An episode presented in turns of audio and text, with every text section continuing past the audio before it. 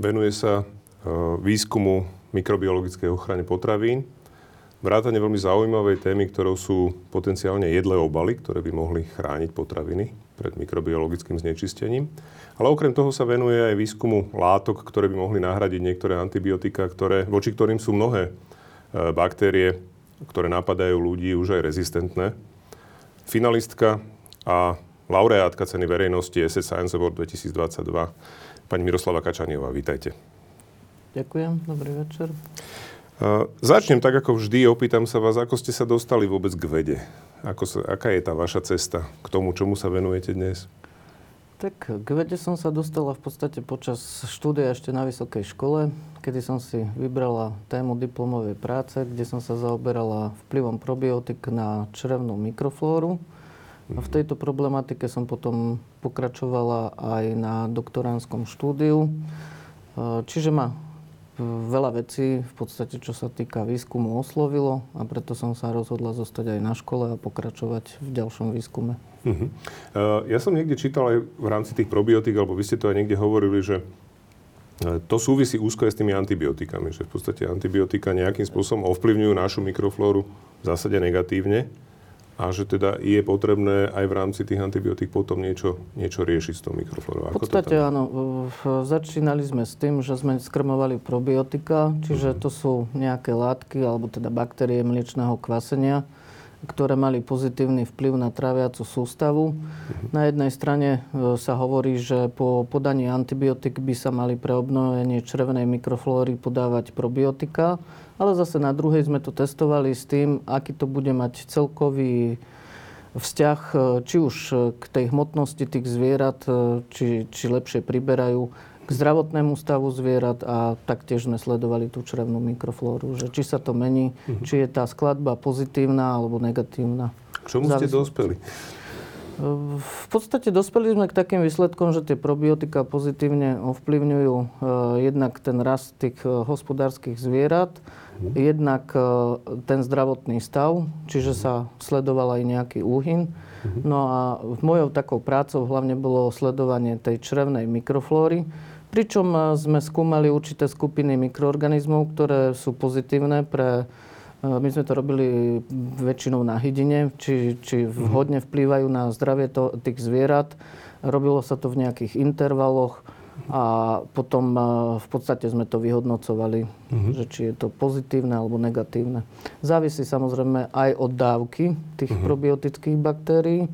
Potom neskôr sme sa začali zase ešte venovať aj prebiotikám, čiže to sú nejaké podporujúce látky, ktoré podporujú rast týchto mliečných baktérií v tráviacej sústave. Čiže nejaká potrava pre tie baktérie? Áno. Aha. A čo to je napríklad? To sú nejaké oligosacharidy. Aha, čiže nejaké cukry. Áno. Keď to povieme zjednodušene. OK. A od probiotik k mikrobiologickej ochrane potravín je trošku... Aká bola tá cesta? Alebo ako ste sa dostali k tejto téme? Lebo je to trošku niekde ďalej. V podstate je to všetko mikrobiológia. OK. Áno, to je pravda.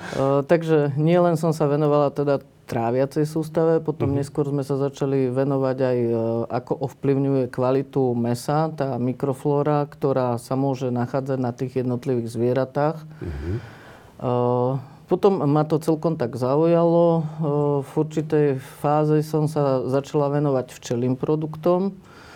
To ma zase potom oslovilo, že sme to nejakým spôsobom tiež pridávali do krmných zmesí alebo pridávok k tým zvieratám, ktoré to skrmovali. No a vždycky netreba pozerať len na tú mikroflóru, ale aj na ten konečný efekt, čiže to mäso, aby bolo zdravotne nezávadné. Jasné. Dobre, poďme možno naozaj k tej mikrobiologickej ochrane. To znamená, jedna vec je u živého zvieraťa, ktoré následne teda nejakým spôsobom zabijeme, spracujeme a je z neho nejaký teda mäsový výrobok. Ale možno by sme si na začiatok mohli povedať, že prečo sa nám vlastne kazia potraviny. Lebo, poviem príklad, keď vyberiem čerstvý upečený chlieb z pece, tak by som predpokladal, že je prakticky sterilný, lebo bol v nejakých možno 200-220, možno viacej stupňoch. A teda pomerne dlhú dobu, čiže je sterilný. Čiže čím to je? Je to okolím, v ktorom sa potom nachádza?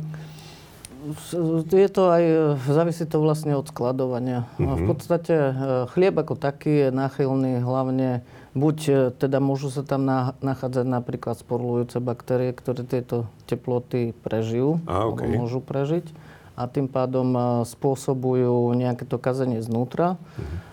Alebo zase pri prístupe vzduchu a nevhodných podmienkach sa začínajú vyskytovať mikroskopické vláknité huby, začínajú rásť, čo sú vlastne tie plesne, ako sa tak laicky hovorí, čiže on začne plesniť ten chlieb. Jasné. Majú dostatok vody voľnej na to, aby mohli prežiť na tom chlebe. Jasné, a tam je teda aj ostatné živiny, lebo však to je v podstate zložené z nejakých zložitých cukrov, keď to tak vezmeme do značnej miery.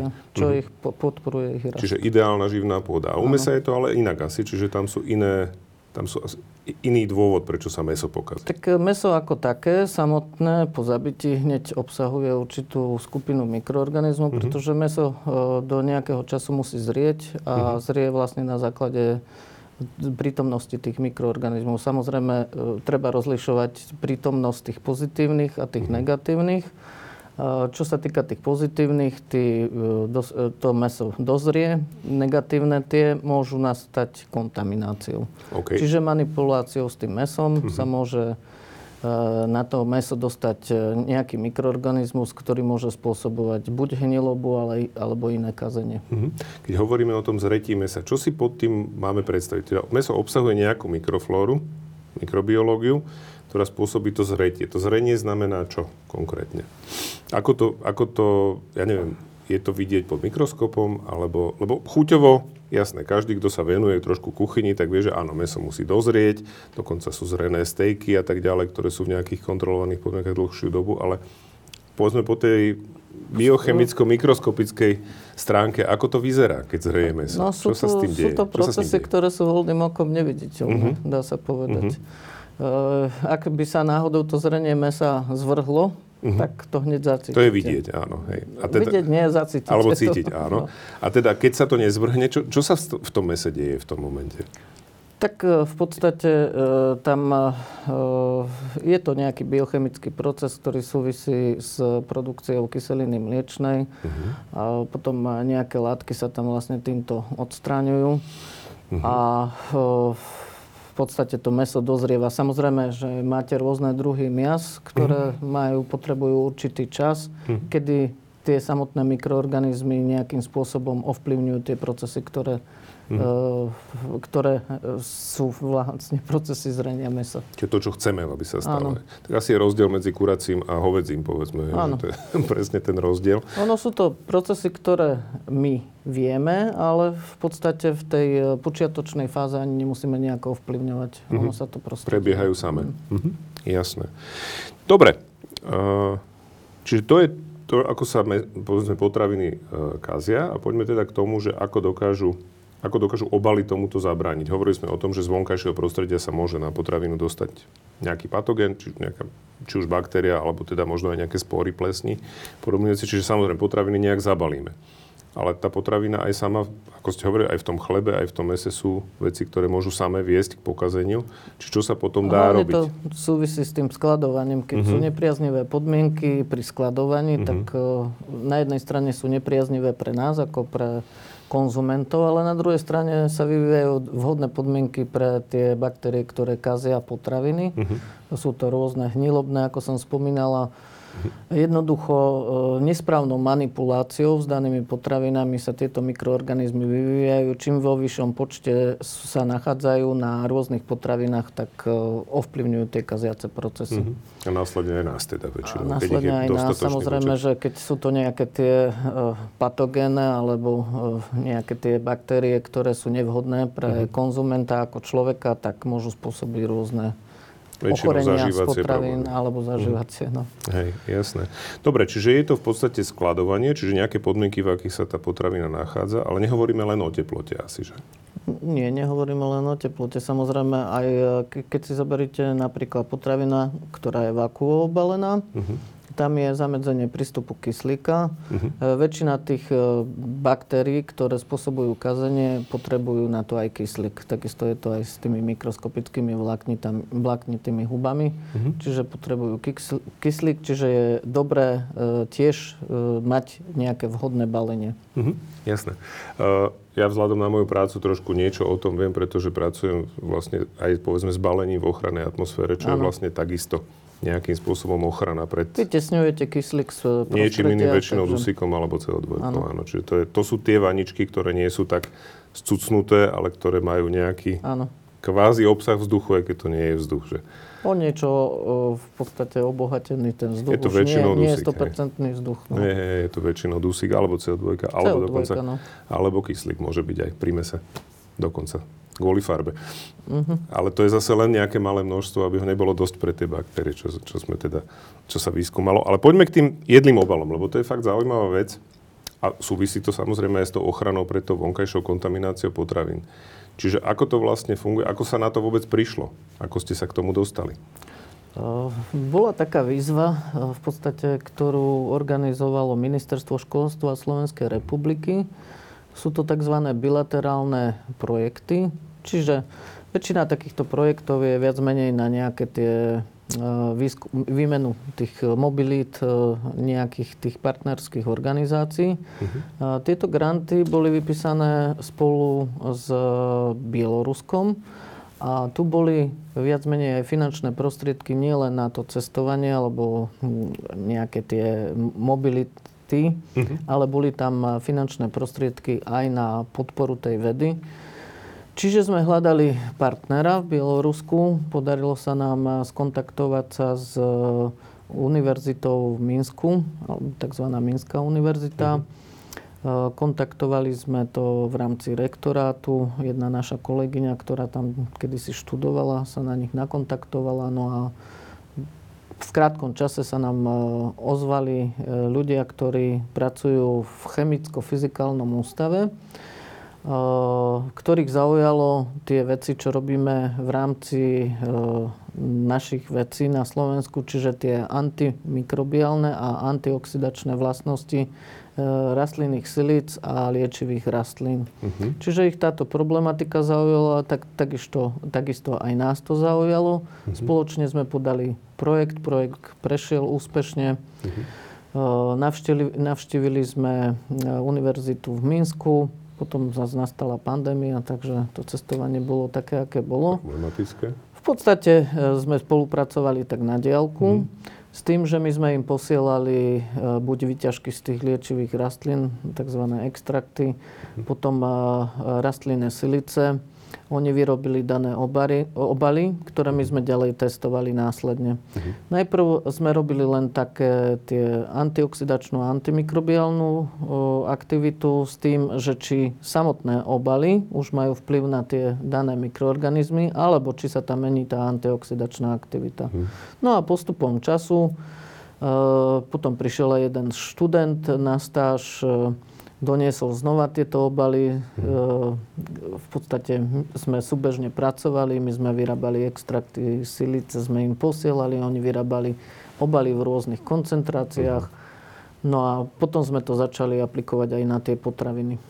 A tie obaly, čiže ak tomu správne rozumiem, tak tie obaly ako také boli vlastne výmyslom, alebo teda to, čo vyvinuli vlastne tí vedci v Minsku. Áno. Bavili ste sa o tom, ako na to prišli? Že skúsiť vôbec niečo také? Čiže ako ich to napadlo? Bavili sme sa áno na tom, lebo aj v podstate oni majú asi okolo 70 patentov na túto problematiku. Spolupracujú pri výrobe týchto obalov aj s Nemeckom, alebo nejaké linky si od nich zakúpili. No a dneska... To je v podstate jedno, či je to potravina alebo nejaký jedlý obal. Niečo, čo sa konzumuje, musí spĺňať určité štandardy. Keďže tým najväčším problémom sú vždycky mikroorganizmy, čiže aj tá stabilita tých obalov má určitú lehotu, tak sme sa bavili o tom, že ako predĺžiť trvanlivosť aj týchto jedlých obalov, čiže sme tam pridávali tie liečivky alebo tie silice, s tým, že používali sa rôzne koncentrácie, ktoré my sme predtým odskúšali v laboratórnych podmienkach na rôznych mikroorganizmoch. Jasné. Ešte sa vrátim k tým jedlým obalom, lebo naozaj je to taká vec, kde by bolo dobre si možno aj povedať, že z čoho sú vlastne vyrobené, že čo to je, ako si to predstaviť. V podstate mohla som aj doniesť niečo na ukážku. Keďže to máme aj podcast, tak možno je dobré, že neskúsme to opísať. V podstate vyzerá to ako fólia. Priehľadná? Nepriehľadná? Taká nepriehľadná. No, v podstate je to vyrobené zo škrobu a z alginátu sodného. Čo sa týka tých podrobností, to sa ešte nezverejňuje. Jasné, rozumiem. V prípade užitkového vzoru alebo patentu. Je to taká zaujímavosť, lebo vždycky, keď niekto aj príde do labáku, tak samozrejme sa pýta na tieto jedlé obaly. Vždycky nastriháme podľa chuti, lebo oni aj chutia inakšie. Tým pádom, že tam pridávate tú silicu alebo... Čiže už sú ochutené vlastne. Čiže sú aj ochutené. A samotný, keď nie je ochutený, má nejakú chuť, alebo je to je čisto? To je bez chuti. Jasné. Čiže tie silice sú to, čo tomu dodá potom nejakú tú príchuť. A na tom vlastne ste pracovali vy v spolupráci s nimi. Tak poďme na tie silice, že vlastne čo sa podarilo zistiť v rámci práve týchto prírodných látok, čiže či už z liečivých rastlín, alebo z ďalších rastlín, alebo iných proste zdrojov tých silíc. Čo sa vám podarilo v tomto smere zistiť? Aké sú tie účinky? Tak my máme tých účinkov viac, lebo my to testujeme v in vitro podmienkach. To znamená, že klasicky mikroorganizmy vybereme od tých najzávažnejších, aj dokonca také vyberáme, ktoré sú pozitívne, že ako to na to vplýva. Čiže to testujeme v tých laboratórnych podmienkach. Robíme aj pokusy napríklad in situ. To znamená, že vybereme si nejakú potravinu, naočkujeme ju mikroorganizmami. Samozrejme, to musí byť v uzavretej nejakej nádobe. Buď sa používajú sklené alebo plastové Petriho misky sa používajú, kde sa dá filtračný papier, ktorý je napustený týmito silicami a tá silica sa postupne odparuje. Čiže to je tzv. Tá in situ metóda, v plynej fáze sa tomu hovorí. Jasné. Že postupne sa sleduje ten účinok na potravine v porovnaní teda s kontrolou, ako sa kazí, alebo nekazí, ako to vplyvňuje tá silica. Čiže robíme pokusy na zelenine, na ovoci, s mesom. Robili sme pokusy aj so suvým mesom, jednak robili sme aj tie jedlé obaly a robili sme aj len klasický prídavok silice a nejakého patogénneho mikroorganizmu, buď sme pridávali salmonelu alebo listerium monocytogenes. Samozrejme, pritom suví, tam sú ešte ďalšie faktory, pretože je to jednak vakuovo zabalené a jednak si teplne upravené za rôzny čas. Jasné. A tie výsledky teda ukázali, že... Ukázali, že v podstate každá silica je jedinečná, hej. Pochopiteľne. A treba vždycky vedieť, alebo teda my skúmame to, aká koncentrácia danej silice je vhodná na dané mikroorganizmy. A máte už nejaké typy, že teda povedzme na mäso v nejakej koncentrácii, to nemusíme úplne presne hovoriť, sú tieto, povedzme, že dobre, že fungujú, fajn. Tak na mäso sa snažíme v prvom rade používať silice, ktoré vám pripomínajú ako korenie, oregano, tymián, bazálka, šalvia a tieto. V podstate spolupracujeme aj s ďalšími kolegami, ktoré robia senzorické hodnotenie tohto mäsa, čiže to je tiež dôležité, aby to aj chutilo. Pochopiteľne. Hej. A zase, lebo sú rôzne silice, ktoré nie sú ani na chuť nejak vhodné, tak tie zase testujeme na tie mikroorganizmy. Je to taký zložitý proces, tiež musíte aj rozmýšľať, čo vyberete, koľko toho dáte. Aby to zase nebolo len, že už necítim vôbec mäso, len silicu. Áno. No tak tam sa veľmi nízke koncentrácie používajú. V podstate tieto silice sa predávajú buď 5 ml, 10 ml a my dávame nejakých maximálne od 0,1 po 2 % tej silice. Uh-huh. Čiže tá sa nejak nariedí a následne sa použije. Uh-huh. Jasné, čiže to nie sú nejaké, že vykúpem to v tom a následne teda sledujem účinky, čiže naozaj že veľmi malé množstvo. Ale zase na druhej strane si predstaviť, že tá silica je zrejme pomerne intenzívna. Z hľadiska vône a chuti, lebo však to je extrakt nejaký. Keď si predstavím a opýtam som laicky, že silica znamená extrakt? Silica nie je extrakt. Uh-huh. Silica sú v podstate, je to olejovitá látka. Uh-huh. Sú vo forme teda olejovitých látok, sú to nejaké monoterpeny, ktoré sú vyťažky z tých rastlín. Uh-huh. Extrakt ako taký buď sa robí z tých vysušených liečivých rastlín, uh-huh. buď sa robí vodný, etanolový. Uh-huh. Toto sa potom odparuje a tá hmota sa potom používa ako, to je extrakt. Uh-huh. A silica je tým pádom niečo, čo vylisujem z tej rastliny? Alebo ako to z tej rastliny dostane? Sa to destiláciou. Destiláciou. OK. Dobre.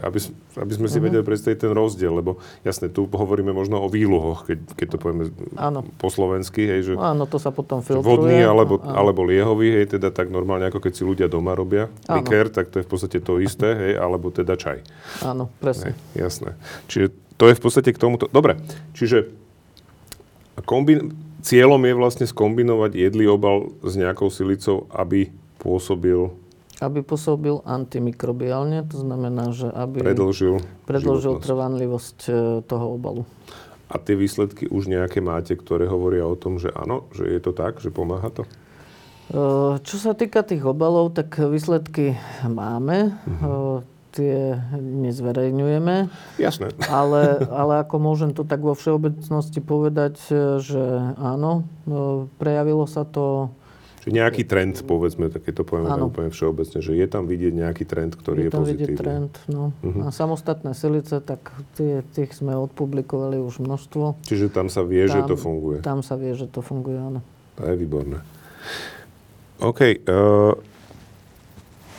V Európe ročne umiera 25,000 ľudí v dôsledku rezistencie voči antibiotikám. Vy ste sa okrem teda tejto oblasti, ktorá sa týka potravín, sa venujete aj výskumu prírodných látok, ktoré by v určitej miere možno mohli nahradiť antibiotika. Tak v podstate už spomínané liečivé rastliny alebo tie silice, ako som už povedala, môžu byť náhradou za antibiotika.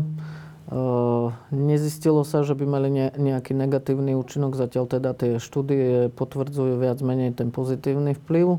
Je to samozrejme hudba budúcnosti, pretože je neviem ani si predstaviť, koľko rastlín, z ktorých by sa dali vyrábať či už z liečivých, alebo aj klasické koreniny, kvety, čokoľvek sa dá zužitkovať na výrobu buď teda tých extraktov alebo tých silíc, ktoré môžu pozitívne ovplyvňovať zdravie ľudí alebo aj zvierat. A čo sa týka tej antibiotickej rezistencie,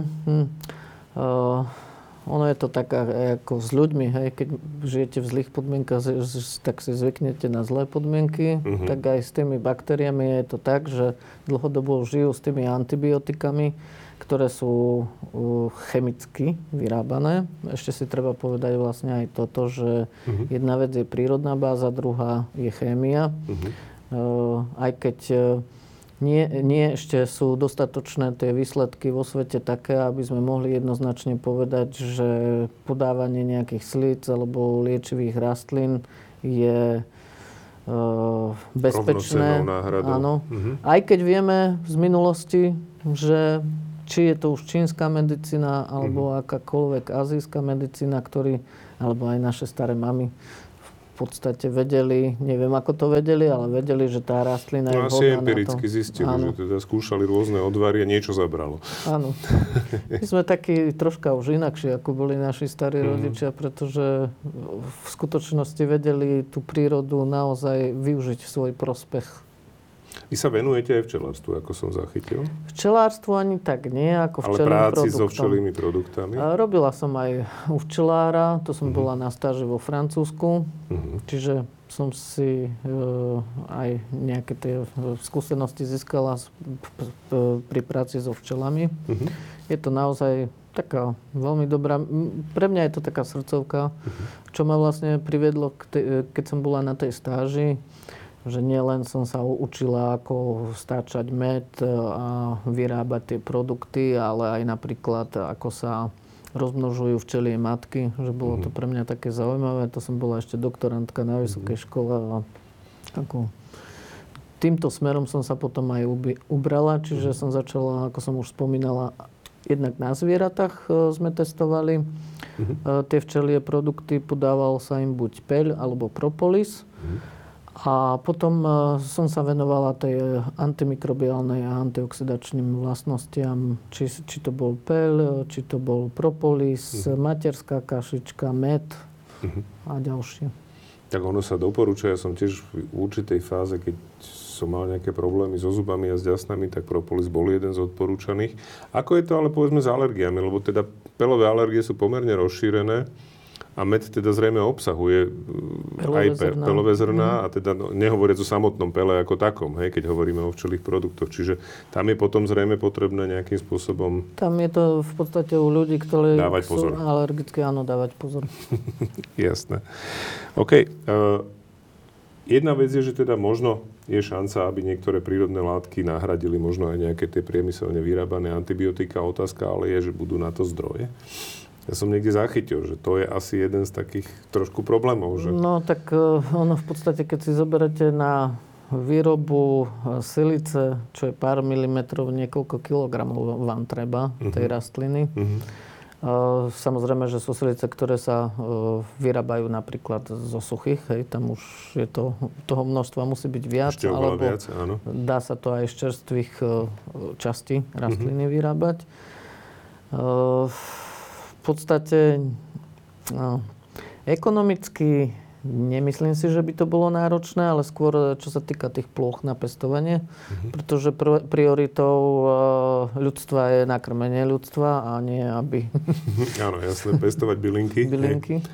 A druhá vec je, aj si myslím, že nie je to veľmi vhodná oblasť pre farmaceutický priemysel. Tak možno je to otázka aj toho, že sa niektoré molekuly dajú aj teda následne vyrábať priemyselne, nie? Dajú sa, len či je z toho taký finančný osoch pre dané firmy. To, skôr by som na toto narážala. Tak, ak vedia namodelovať nejakú molekulu, ktorá povedzme nie je že úplne rovnaká a dokážu na tom nájsť tú patentovateľnú časť, tak potom to asi je pre ne zaujímavé. Ale je to asi ešte nejaká hudba budúcnosti, predpokladám. To sa ešte uvidí, že či sa farmaceutický priemysel uberie touto cestou. Jasné. Že či ho v prvom rade zaujíma zdravie človeka alebo zisk. To je dobrá otázka. Na to by sme asi všetci chceli počuť odpoveď, ale obávam sa, že sa tak ľahko nedozvieme. Ale ja sa dostávam k tej fáze relácie, kedy zvyknem trápiť hosti tými 7 otázkami Elena Oldu, ktorý ich používa vo svojom podcaste, takže ja si dovolím aj vás sa opýtať. Vy ste to zažili, keď sme tu boli všetci, ano. V rámci teda finalistov SS Science Award, takže ale teraz... Mám len pre vás všetkých 7. Tak sa hneď opýtam na začiatku. Aká kniha vám zmenila život? Spomeniete si na nieku? Nemusí byť vedecká, samozrejme. Život mi nezmenila kniha. Neviem.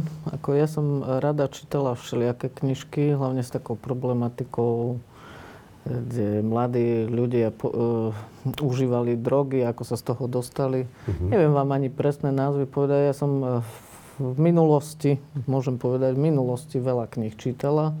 Momentálne už čítam len odborné vedecké články, čo ma možno viacej zaujme. Není čas, ale v podstate ma to aj naplňa tým, že hľadám v tých článkoch inšpiráciu a ďalšie kroky, ktoré môžem potom v laboratóriu využiť alebo nejak naformulovať podľa niečoho.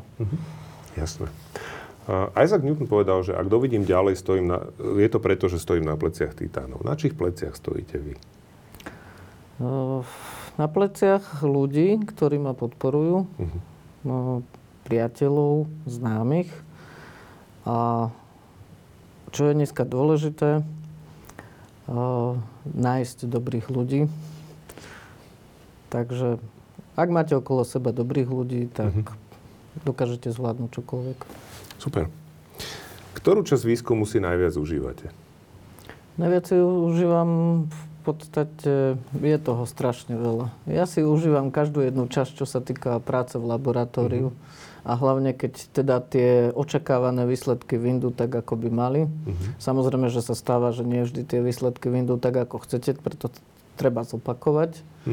Ale tá práca má naozaj náplň. Baví vás tá zmena? Že každá tá fáza má to, čo je, má niečo do seba. Je treba každý deň meniť tú oblasť výskumu. Nemyslím celkovú oblasť výskumu, ale tú prácu, ktorú robíte, že aby nebola taká fádna, stereotyp. Čiže každý deň sa snaží robiť niečo iné v tom laboratóriu.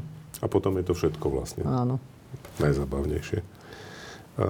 Ako niekomu vysvetlíte, že narába s nesprávnymi faktami? Keď na niekoho takého narazíte. No tak keď takého nájdem, tak, alebo teda stretnem, tak sa mu snažím vysvetliť, ako je to v mojom ponímaní, aké sú na to dôkazy, aké sú s tým výsledky. Jednoducho slušne, pekne vysvetliť, ako to má byť. Alebo nech si to pozrie, alebo ho odporučiť na niečo. Aby nemal pocit, že nejaké je to jednostranné z mojej strany, z jeho strany je to iné. Čiže uviesť ho do problematiky tak, aby to pochopil správne. Spomeniete si na nejaký výnimočný moment v rámci vášho výskumu?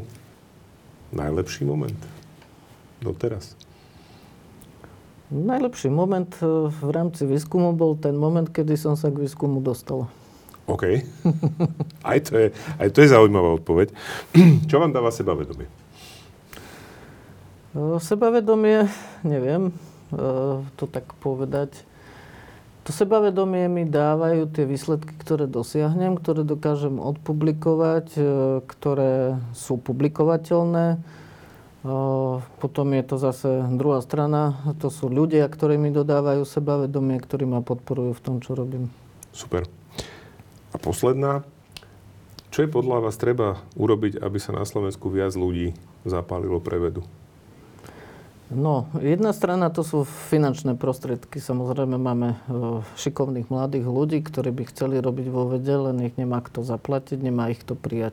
To je jedna vec, že by malo byť na Slovensku teda investovanie finančných prostriedkov do nových ľudí, person, ktoré by sa týmto zaoberali. Nájdu sa.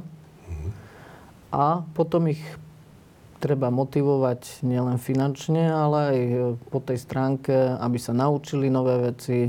Jednoducho, nie že ich nútiť k tomu, ale nejakým spôsobom ich podporovať v tom, čo robia, aby našli v tej vede zábavu.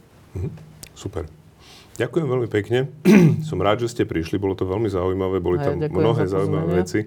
Takže ešte raz ďakujem veľmi pekne. Všetko dobré, pani Miroslava Kačániová. Ďakujem.